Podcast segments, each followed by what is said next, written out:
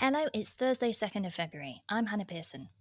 On today's show, we'll be rounding up a busy January by assessing the top 10 travel and talking points from the first month of 2023. So let's get started. This is the Southeast Asia Travel Show.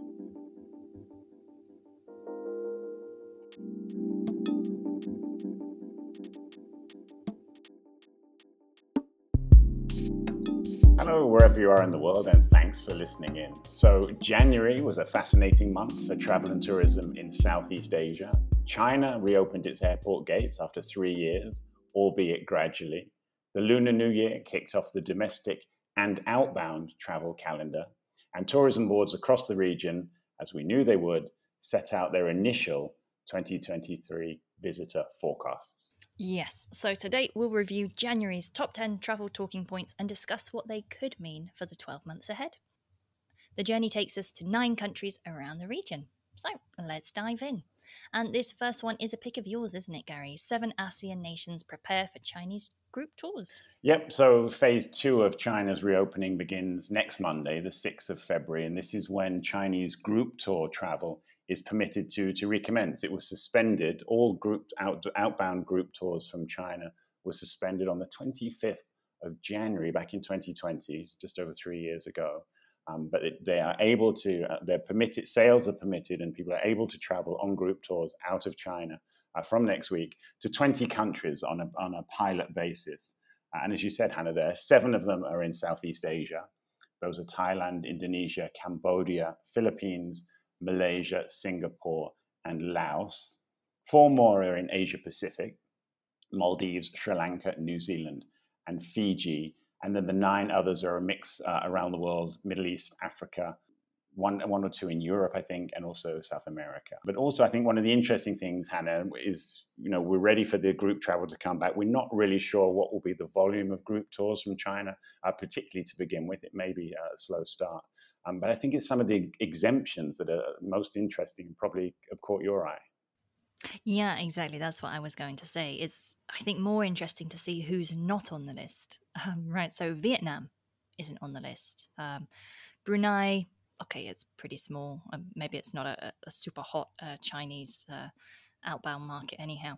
Myanmar, okay, sure, makes sense. You know, you've you've got the unrest there. Probably don't want your citizens getting caught up in that. But the majority of Europe, no. Like you say, Gary, Switzerland, yes. Hungary, yes. But the rest of Europe, France, UK, nope, they're not on the list. US, they're not on the list either. So this is really almost uh, it's almost back down to that that vaccine diplomacy. This is the Chinese group tour diplomacy, isn't it? It kind of is, and I think another one that's also stares in, us in the face of not being included, particularly as New Zealand is, is Australia. You know, Australia isn't included on, on this initial yes. list. Now we don't know. Um, this is at 20 countries on a pilot basis. We don't know when more countries will be added. And as you said there, Hannah, you know, if we go back to when Southeast Asia reopened, you know, a lot of countries had rules in terms of which countries were able to visit inbound. Uh, in some cases, they had uh, rules on, on outbound as well. Uh, China's possibly taken this to the extreme at the moment. Of course, no uh, Japan, no South Korea either. That sort of sounds a little bit political. But my feeling is that this will will phase in over the next two or three months, and by the second half of the year, you know that that twenty that number of twenty countries will will be multiplied. I, I would imagine by by several fold. Yeah, I mean, like you say, they're they're following the kind of Singapore VTL almost kind of playbook, right? And if you remember, at the end of 2021, Singapore was still very much restricted uh, which countries travelers could travel to, um, both for outbound and for inbound. So, yeah, it's reasonable that they want to control it. Are some of them politically motivated? A bit of tit for tat um, on you know this rhetoric around being careful around Chinese group tours, possibly. Maybe Southeast Asia is is benefiting from that because they had such a kind of open policy around Chinese travelers. But they're also closer. They're, the flights are shorter, um, and you know, as as you and, and Wolfgang were saying in in the podcast a few weeks ago, of course, Europe has all of those problems with flights and not being able to fly over Russia anyhow. Um, so perhaps those numbers would be more limited. So these destinations probably make sense. Yep, agree with all that, Hannah. So let's move on to number two, which takes us to Vietnam. This is one of your selections, Hannah. Tell us, tell us more. Yeah, well, I mean, obviously, Lunar New Year means Tet in Vietnam, and it's you know peak time for traveling, um, particularly domestically. Um, and Ho Chi Minh City's uh, Tan Son Nhat International Airport on the 27th of January, so that was the Friday um, after Lunar New Year, had its highest single day passenger record ever. Over Tet, they had 916 flights, almost 150,000 passengers. You know, traffic is high in Vietnam, and you know, it's, it's a market that we keep saying we need to talk more about on the podcast because we haven't spoken about it that much recently. But you know, the, the domestic market is very strong. Yes, you know, we, we've discussed internally, we've discussed internationally inbound to Vietnam has been very low, has been very disappointing in 2022. But the domestic market is still is still going very strong. Yeah, that's interesting. I was, I was thinking about this before we came on air, Hannah. There's a couple of things that I was going to ask you about this. I mean, do you think that the strength of domestic travel as we move into 2023 is that does that symbolize anything does that mean that there's a, still a reticence to travel internationally does it just mean there are more options to travel domestically people have got a bit more used to it you know, what, what do you think is behind it i mean i wonder if it's still a lot towards that you know the fact that this year is probably the first normal um, Tet celebration that they've probably had since the pandemic hit. So I think it's a lot like here in Malaysia, I think again we've seen really strong domestic travel movements and people are just wanting to celebrate that big festival with with their loved ones, you know, and, and really have a good celebration um, rather than necessarily travel overseas. And again, in traveling overseas is limited by those expensive flights and, and by seat capacity. Um, so when you compare that to traveling domestically, yes, perhaps airfares might still be a little bit raised because there's very high demand, but it's not going to cost as much. Yeah, absolutely. That's a very good point. I hadn't really thought of that. I think also one of the interesting issues about Vietnam is, particularly as we go through this year, as inbound, domestic, and outbound probably start to ramp up on a, on a much much higher higher level, um, is airport capacity. I think there's going to be huge problems towards the end of the year. They are, aren't they, building new airports, new terminals? But at the moment, uh, they could max out this year, and you know that could uh, could cause delays and you know long uh, long queues and stuff at airports. Absolutely. I mean, they've been talking about I think there are, there are some pillars that are along uh, some land at the Ho Chi Minh uh, City Airport that need to be removed for them to be able to extend railway, um, extend the runways, and, and so on. And, and, there keeps being pressure from up high to start this work. And I think you know, there's been delays and delays. Of course, there's the new uh, Long Thanh International Airport that's meant to open later in the decade. I think that still hasn't really um, picked up speed yet in terms of construction. So you're right, Gary. You know, they're they really are at the maximum limit. So that that's going to be what's going to hold them back. Yeah, and as you say, Hannah, we'll be talking more about Vietnam in the coming weeks. So let's move. Let's stay in mainland Southeast Asia and move on to Laos. Hannah, this is. Uh, I guess we would be talking about this inevitably this year. This is the Laos China Railway. Tell us a bit more. Yeah, so this is an interesting article that came out last week. Now, of course, Laos and China have opened um, their land borders with one another. Um, but the Laos China Railway, uh, which links the two countries by rail, um, has not yet opened for that kind of cross border travel. Um, and this seems to be the reason why. So, the Minister of Public Works and Transport was warning um, in the mainstream media last week that passengers who traveled between Laos and China on that railway could see up to four hours of waiting time passing through the two immigration checkpoints en route. Um, so it seems like obviously they've built this railway, but haven't quite thought through what would happen with those passengers and how can you make it actually make sense. Um, so they've said that the Laos government is working together with China to find a way to reduce the time needed. Maybe they could try and use some kind of single point for entry and exit procedures, I guess, in a similar way to something like the Eurostar uses um, but for me, it's a little bit of a, a surprise. I think when I was reading that, thinking, oh, they didn't quite plan that far ahead then. Um, you, you'd think that this would be something as they were planning and building it and building up to it. Even though the borders hadn't opened yet, you would you would hope that there was still some kind of forward planning as to what the procedures would be for this railway, but uh, that perhaps hasn't happened. Yeah, you would think, wouldn't you? But I guess there's a corollary to that. News coming out, I think today or yesterday, um, that they're building a railway station on the Laos-Thailand border, which will connect uh, Thailand with with Laos. So, uh, you know, in theory, China, Laos, Thailand will ultimately, or, or very very soon, be connected um, with rail services. As we know, Thailand is also building a high-speed railway, and that will connect up probably later in this decade. But in the meantime, there is a railway that runs from Thailand to the to the Laos border, um, and they've now built a, a, station on the border which can facilitate cross-border movements there. So, you know, the, the, the railway infrastructure of Southeast Asia is on the move, isn't it? And we we've got more projects coming this year. Something we'll talk about definitely this year because, uh, you know, our skies are getting very very crowded, and there will there could very well be stronger demand for overland travel for environmental reasons, but also I, I guess you know if you're going to have uh, long waits or long delays at airports for speed. You know, city to city uh, railways in, in Asia tend to be quite quick, quite punctual. Um, and we're, we're probably going to see more delays in, in air transport as demand picks up. Yeah, absolutely. So let's move south now um, to Singapore. And this is a pick from you, Gary, wasn't it? This was about Singapore's average hotel room rates in December.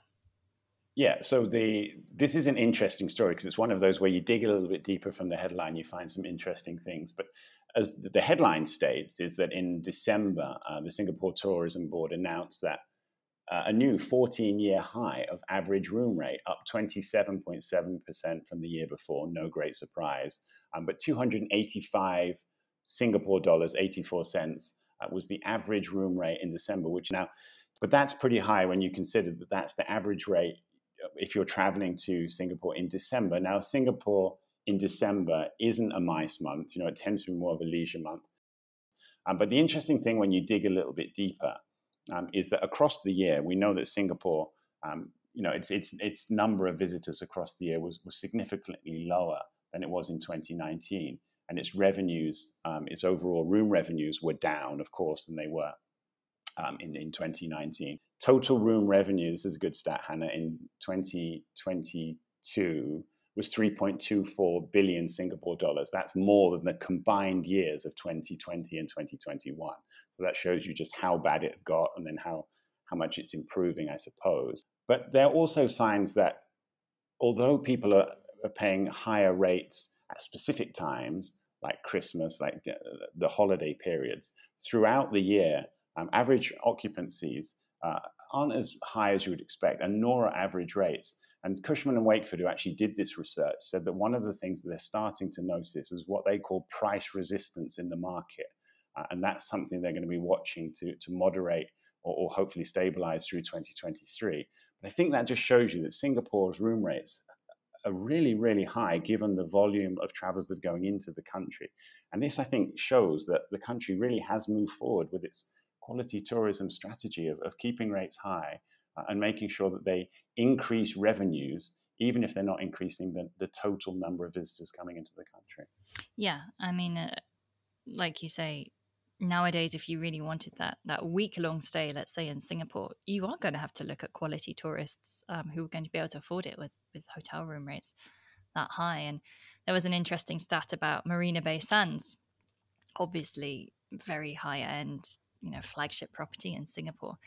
Their average hotel occupancy in Q4 last year was 98.3%, which I just find staggering um, that it, it, reached such a such a high 98.3%. Um, and like you say, I think, think that says a lot about that high quality travelers uh, demand that is certainly there for Singapore.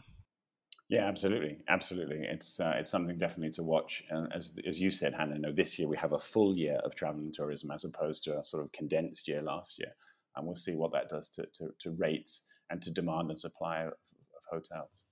So next one um, is going back up to Thailand, and it's another pick from you, Gary, isn't it? About an aviation city for tourists yeah, an aviation city, which basically means an enlarged airport, I suppose. Um, the the number three airport in Thailand after Suvarnabhumi and uh, Don Muang is Utapao, uh, which is in the eastern part. Tends to sort of service areas like Rayong and Pattaya. Now, there's been talk about they were going to upgrade this airport for many, many years, and, and really, really expand its capacity. It, it's I think it's jointly uh, owned or jointly used by the military and as a civil airport. It was built during the Vietnam War era. Thailand again is looking to, as you said, I think last week, Hannah, it's got these very high forecasts for visitor arrivals over the coming years, and it's going to need more airport capacity in a similar way as we were talking about with Vietnam. It's not just about inbound and outbound. There's probably going to be stronger domestic travel flows as well. Um, so it sees as having this third airport at around about the size of its two main airports uh, is very important. Another aspect to this is job creation. It could create around 16,000 jobs. But I think this is also part of Hannah, something that we talked about last year, is that now that the pandemic is over, we are going to see much more investment in transport infrastructure across the region. You know, we're seeing new airports we talked about in Vietnam. Uh, Malaysia is also talking about expanding uh, KLIA into sort of aerotropolis or an aviation city. Singapore's building a huge new terminal. Cambodia, uh, we're seeing airport construction as well. This is something that's just going to roll on, but but it's you know it's it has a number of purposes, economic purposes, creating jobs, uh, creating capacity, and also hopefully um, supporting the growth of travel and tourism. Yeah, I don't think I can add on anything more to that. So yes. Um, moving on to my next pick, then. Um, going down to Indonesia. This is about tourism villages. And I swear, every week that I write up stories and developments for my weekly report, uh, there has to be at least one tourism village story. else it's not an Indonesian week, right? There, there has to be something in there. Um, so last week was the tourism minister really again just urging regions to pay more attention to tourism village development and he called it a pandemic winner um, you know, he'd said that during the pandemic, number of visits to tourism villages had grown by 30 to 50 percent. Um, number of tourists increasing, including local tourists as well. And so they they really see tourism villages as being this key structure to Indonesian tourism that I think allows it to to boost local development as well, to to try to boost those livelihoods of of local people um, as well as you know the, the major cities, the major um, tourist areas. Um, so, I mean, as, as we've said before, I think the the principle of tourism villages is great. There are a lot of them. I've I've lost the number, but there are, I think, a few thousand tourism villages that are designated as such in Indonesia. I think they're all at slightly different stages of development. I think it's essentially a, a, term that is touted around a lot. Tourism villages. I think there still needs to be some some really firm direction from the government what that means and ensuring that they don't just become commodified. Um, you know that they they can keep that authenticity with them. Yeah, it's a good point. He's, I mean, Sandiaga Uno is by far and away the most energetic tourism minister in the region, isn't he? he? He's everywhere. You see him all the time, and he's coming out with with new ideas all the time, with new projects. I think it's interesting this year because as, as, we're moving into 2023, you know, this is a year, it's a vital year for travel and tourism across Southeast Asia to get that recovery really building. Um, and Indonesia, of course, this year is the chair of ASEAN. So I think we're going to see them really pushing development in these kind of projects um, for domestic tourism as well as international tourism. So I think we're going to be hearing quite a lot from Indonesia this year. As you say, Hannah, you know, he's been talking about um, tourism villages for quite a long time. It's now actually really the time this year to see how they will deliver. And as you say, whether that authenticity actually comes through. Something to definitely watch because it's going to be a big story through this year. And of course, you know, with the presidential elections coming up in Indonesia, Sandiaga Uno is kind of believed by many to be gunning for some of the top spots. And so the pressure is really going to be on him to have to deliver on on these tourism villages. And if that's his his flagship um, strategy for economic development and to drive that and to drive tourism, then he'd better see results. Yeah, good point. So, from one giant archipelago nation to another, Hannah, let's move across to the Philippines. Now, this isn't a particularly huge story, but it's something that I picked up because I didn't realize that this wasn't actually a part of their tourism offerings. The president this week has approved uh, a VAT, value added tax refund program for foreign tourists from 2024. So it won't happen this year, it'll come into force next year. Philippines collects 12% VAT on goods consumed within the country, um, but it doesn't actually enable foreign tourists to reclaim that as you get in most countries around the world. I didn't realize that they don't do that. Um, so they're going to introduce that next year. I mean, that's got to be a positive move, hasn't it, Hannah? Yeah, I think so. Um, and like you say, I hadn't really realized that either. But if you look at a country like the UK, and the UK, um, of course, previously had these VAT refunds, and then uh, with uh, Brexit and everything else, they then rescinded that, and then they did a U turn and they did back. But the the tourism industry in the UK is is really critical of this move. You know, they're, they're really saying that VAT refunds are part of the reason why people are visiting the UK, why foreign tourists are coming in, why they're shopping. Um, so, you know, they, they really see this revenue as, as being central and this being a really good promotional tool to attract tourists. So, you know, I think Philippines are on the right track with this. I can concur about the UK's policy. It's absolutely crazy. And having just come back from Paris uh, this week and seen the queues at the VAT refund uh, kiosks at the airport, particularly from Asian tourists who bought their, their LV bags or, their Gucci or their Dior, um, you know, it's, it's, it's crazy that the UK doesn't offer that. Uh, the Philippines is, is moving into line in 2024. So, yeah, you, you'd hope that they will reap some benefit from that. So, next pick is another one from you, Gary. And I hadn't really seen this one actually. Um, so, tell us more. It's about Malaysia, uh, prime ministers being sued, and the high speed rail project. Yeah, this is a complicated story. I'll try and keep it as brief as I can, Hannah. But it's it's the fallout from the cancelled high-speed railway link between Malaysia, Kuala Lumpur, and Singapore, which was supposed to, you know, we've been reading about this for years and years, over the last decade, I think, but it was cancelled, officially cancelled in 2021 by Malaysia. Uh, they backtracked on the agreement and they had to pay substantial uh, damages to the Singaporean government for doing so. The reasons for doing so, they were various. It was a very, very difficult political time here in, in Malaysia when that happened. The high speed railway itself would have been 350 kilometers between the two cities, Singapore and Kuala Lumpur, and it would reduce the the train time to about 90 minutes, I think. There were worries that it would uh, challenge the airlines um, because that route is one of the busiest international routes in the world, um, not just not just in the region. But anyway, what's happened now is that an individual Malaysian, a private citizen, has filed a lawsuit against two former Malaysian prime ministers, Mahathir Mohamad and Muhyiddin Yassin, for what he calls alleged abuse of public office and negligence over the cancellation of this project. He said it was illegal, it should be nulled and void, and both prime ministers should be forced to pay reparations to every single Malaysian for doing so wow, what a, what a, what a huge case. It's pretty unusual that this kind of thing would happen. The case will be heard, I think it's today. Um, so we will find out quite quickly. Um, but it's, it's, we're seeing in Malaysia at the moment the outcome of quite a lot of difficult uh, cases uh, and some alleged corruption uh, in the news at the moment. And this is part of that. So there's a lot of cleanup to do for our new prime minister, who's been, only been in place for a couple of months. And these things are really getting in the way of, of Malaysia actually moving forward and reinvesting in the country. Um, and it's something that has been dragging on for a long time, but it just doesn't look like it's going away anytime soon.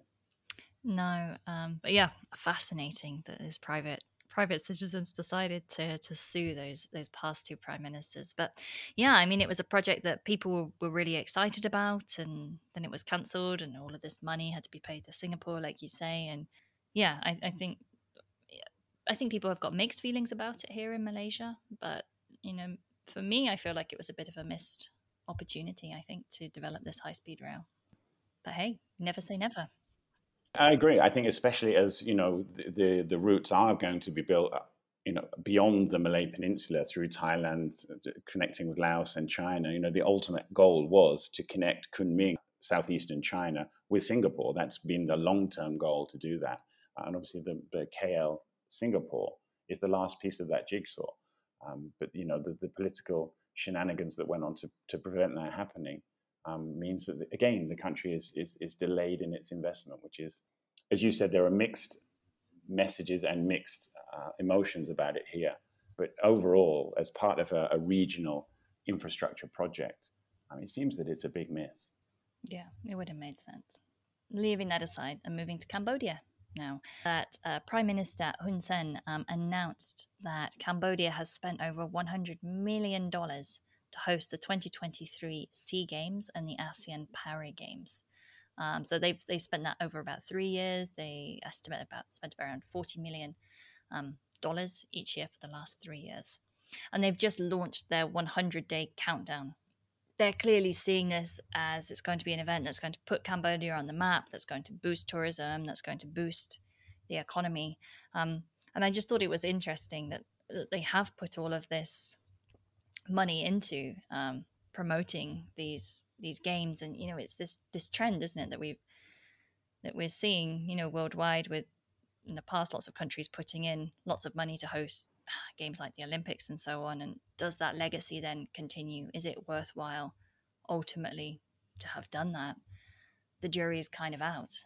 Yeah, it's a big topic. I agree with you, Hannah. It's it's one of those issues, and particularly over the past two years, you know, we've seen uh, two Olympic Games in the Asia Pacific region: the the Beijing Winter Olympics and the Tokyo uh, Summer Olympics, where they took place during the pandemic. So all that investment amounted to very, to, very little um, because there were no tourists, there were no spectators. Uh, and for those two countries, you know, they'll be counting the cost of that. Cambodia is promoting this as, you know, the first games after the pandemic or after the, the lockdown period, after travelers recovered in the pandemic era. So the optimism I can see is there. It's building new infrastructure around the games itself. That's important for Cambodia. Um, but whether it will actually attract the numbers that it's talking about, I guess, remains to be seen. Yeah, I mean, the cynic in me says, why not take that 100 million dollars and use it instead to uh, to fund a tourism campaign and let people know about the success that Cambodia has had during the pandemic? I'm not in charge, so that's why we're not politicians. exactly. Um, and moving on, then our last our last country uh, that we're covering, number nine, um, Myanmar. Um, so Myanmar is, is kind of a a three story in one, if you like, a kind of a mini roundup, I suppose, of what's going on. So obviously, today is the second of February. Two years ago, on the first of February, 2021, was when the junta had their military coup, and so Myanmar has been essentially under military rule um, for the last couple of years. Very, very limited freedoms um, for the people there. Obviously, a very tough situation for everybody there. Now, a couple of extra developments that have happened just in the last week or so is on the one hand, um, they have hosted a three day travel fair in Yangon um, that was hosted by um, one of the, the tour operator associations there. But the, by the same token, the junta have now stopped processing new passport applications. Um, so essentially limiting that outbound travel. And I presume uh, I think that the the, the three day travel fair was would have also been promoting outbound travel. As always, it, it's incredibly complicated in Myanmar, but it's not going to be easily resolved, as we keep saying, and there, there seems to be no end in sight for it, really. No, difficult times. I agree. I think it's today or yesterday. They the military junta has decided to extend the state of emergency for another six months as well. Um, so that puts another issue around people traveling to the country, uh, uncertainty and on all of that as well. Yeah, difficult times, and it's uh, it's two years now. I mean, the country's been through been through so much. ASEAN is talking under is under the leadership of of Indonesia of being a little bit stronger and trying to find a way to to resolve this a little bit more um, with a bit more pressure. But you know, ASEAN is very split on this issue, and where that will go, you know, it's it's hard to say. I think. Yes. So, on that slightly gloomy note, we probably should have chosen a different story to uh, to finish with. Um, that brings us to a close of the show for the week. We hope you enjoyed the podcast, and as always, don't forget to send us your thoughts or comments on anything we discussed or anything we missed out. You can drop us a message on our LinkedIn page at the Southeast Asia Travel Show. Yeah, and as always, you can catch up with the Southeast Asia Travel Show's full back catalogue on our website, the seasiatravelshow.com and you can find us on any international podcast platform. So that's a wrap for today. We'll both be back next week to talk more travel and tourism in Southeast Asia and beyond.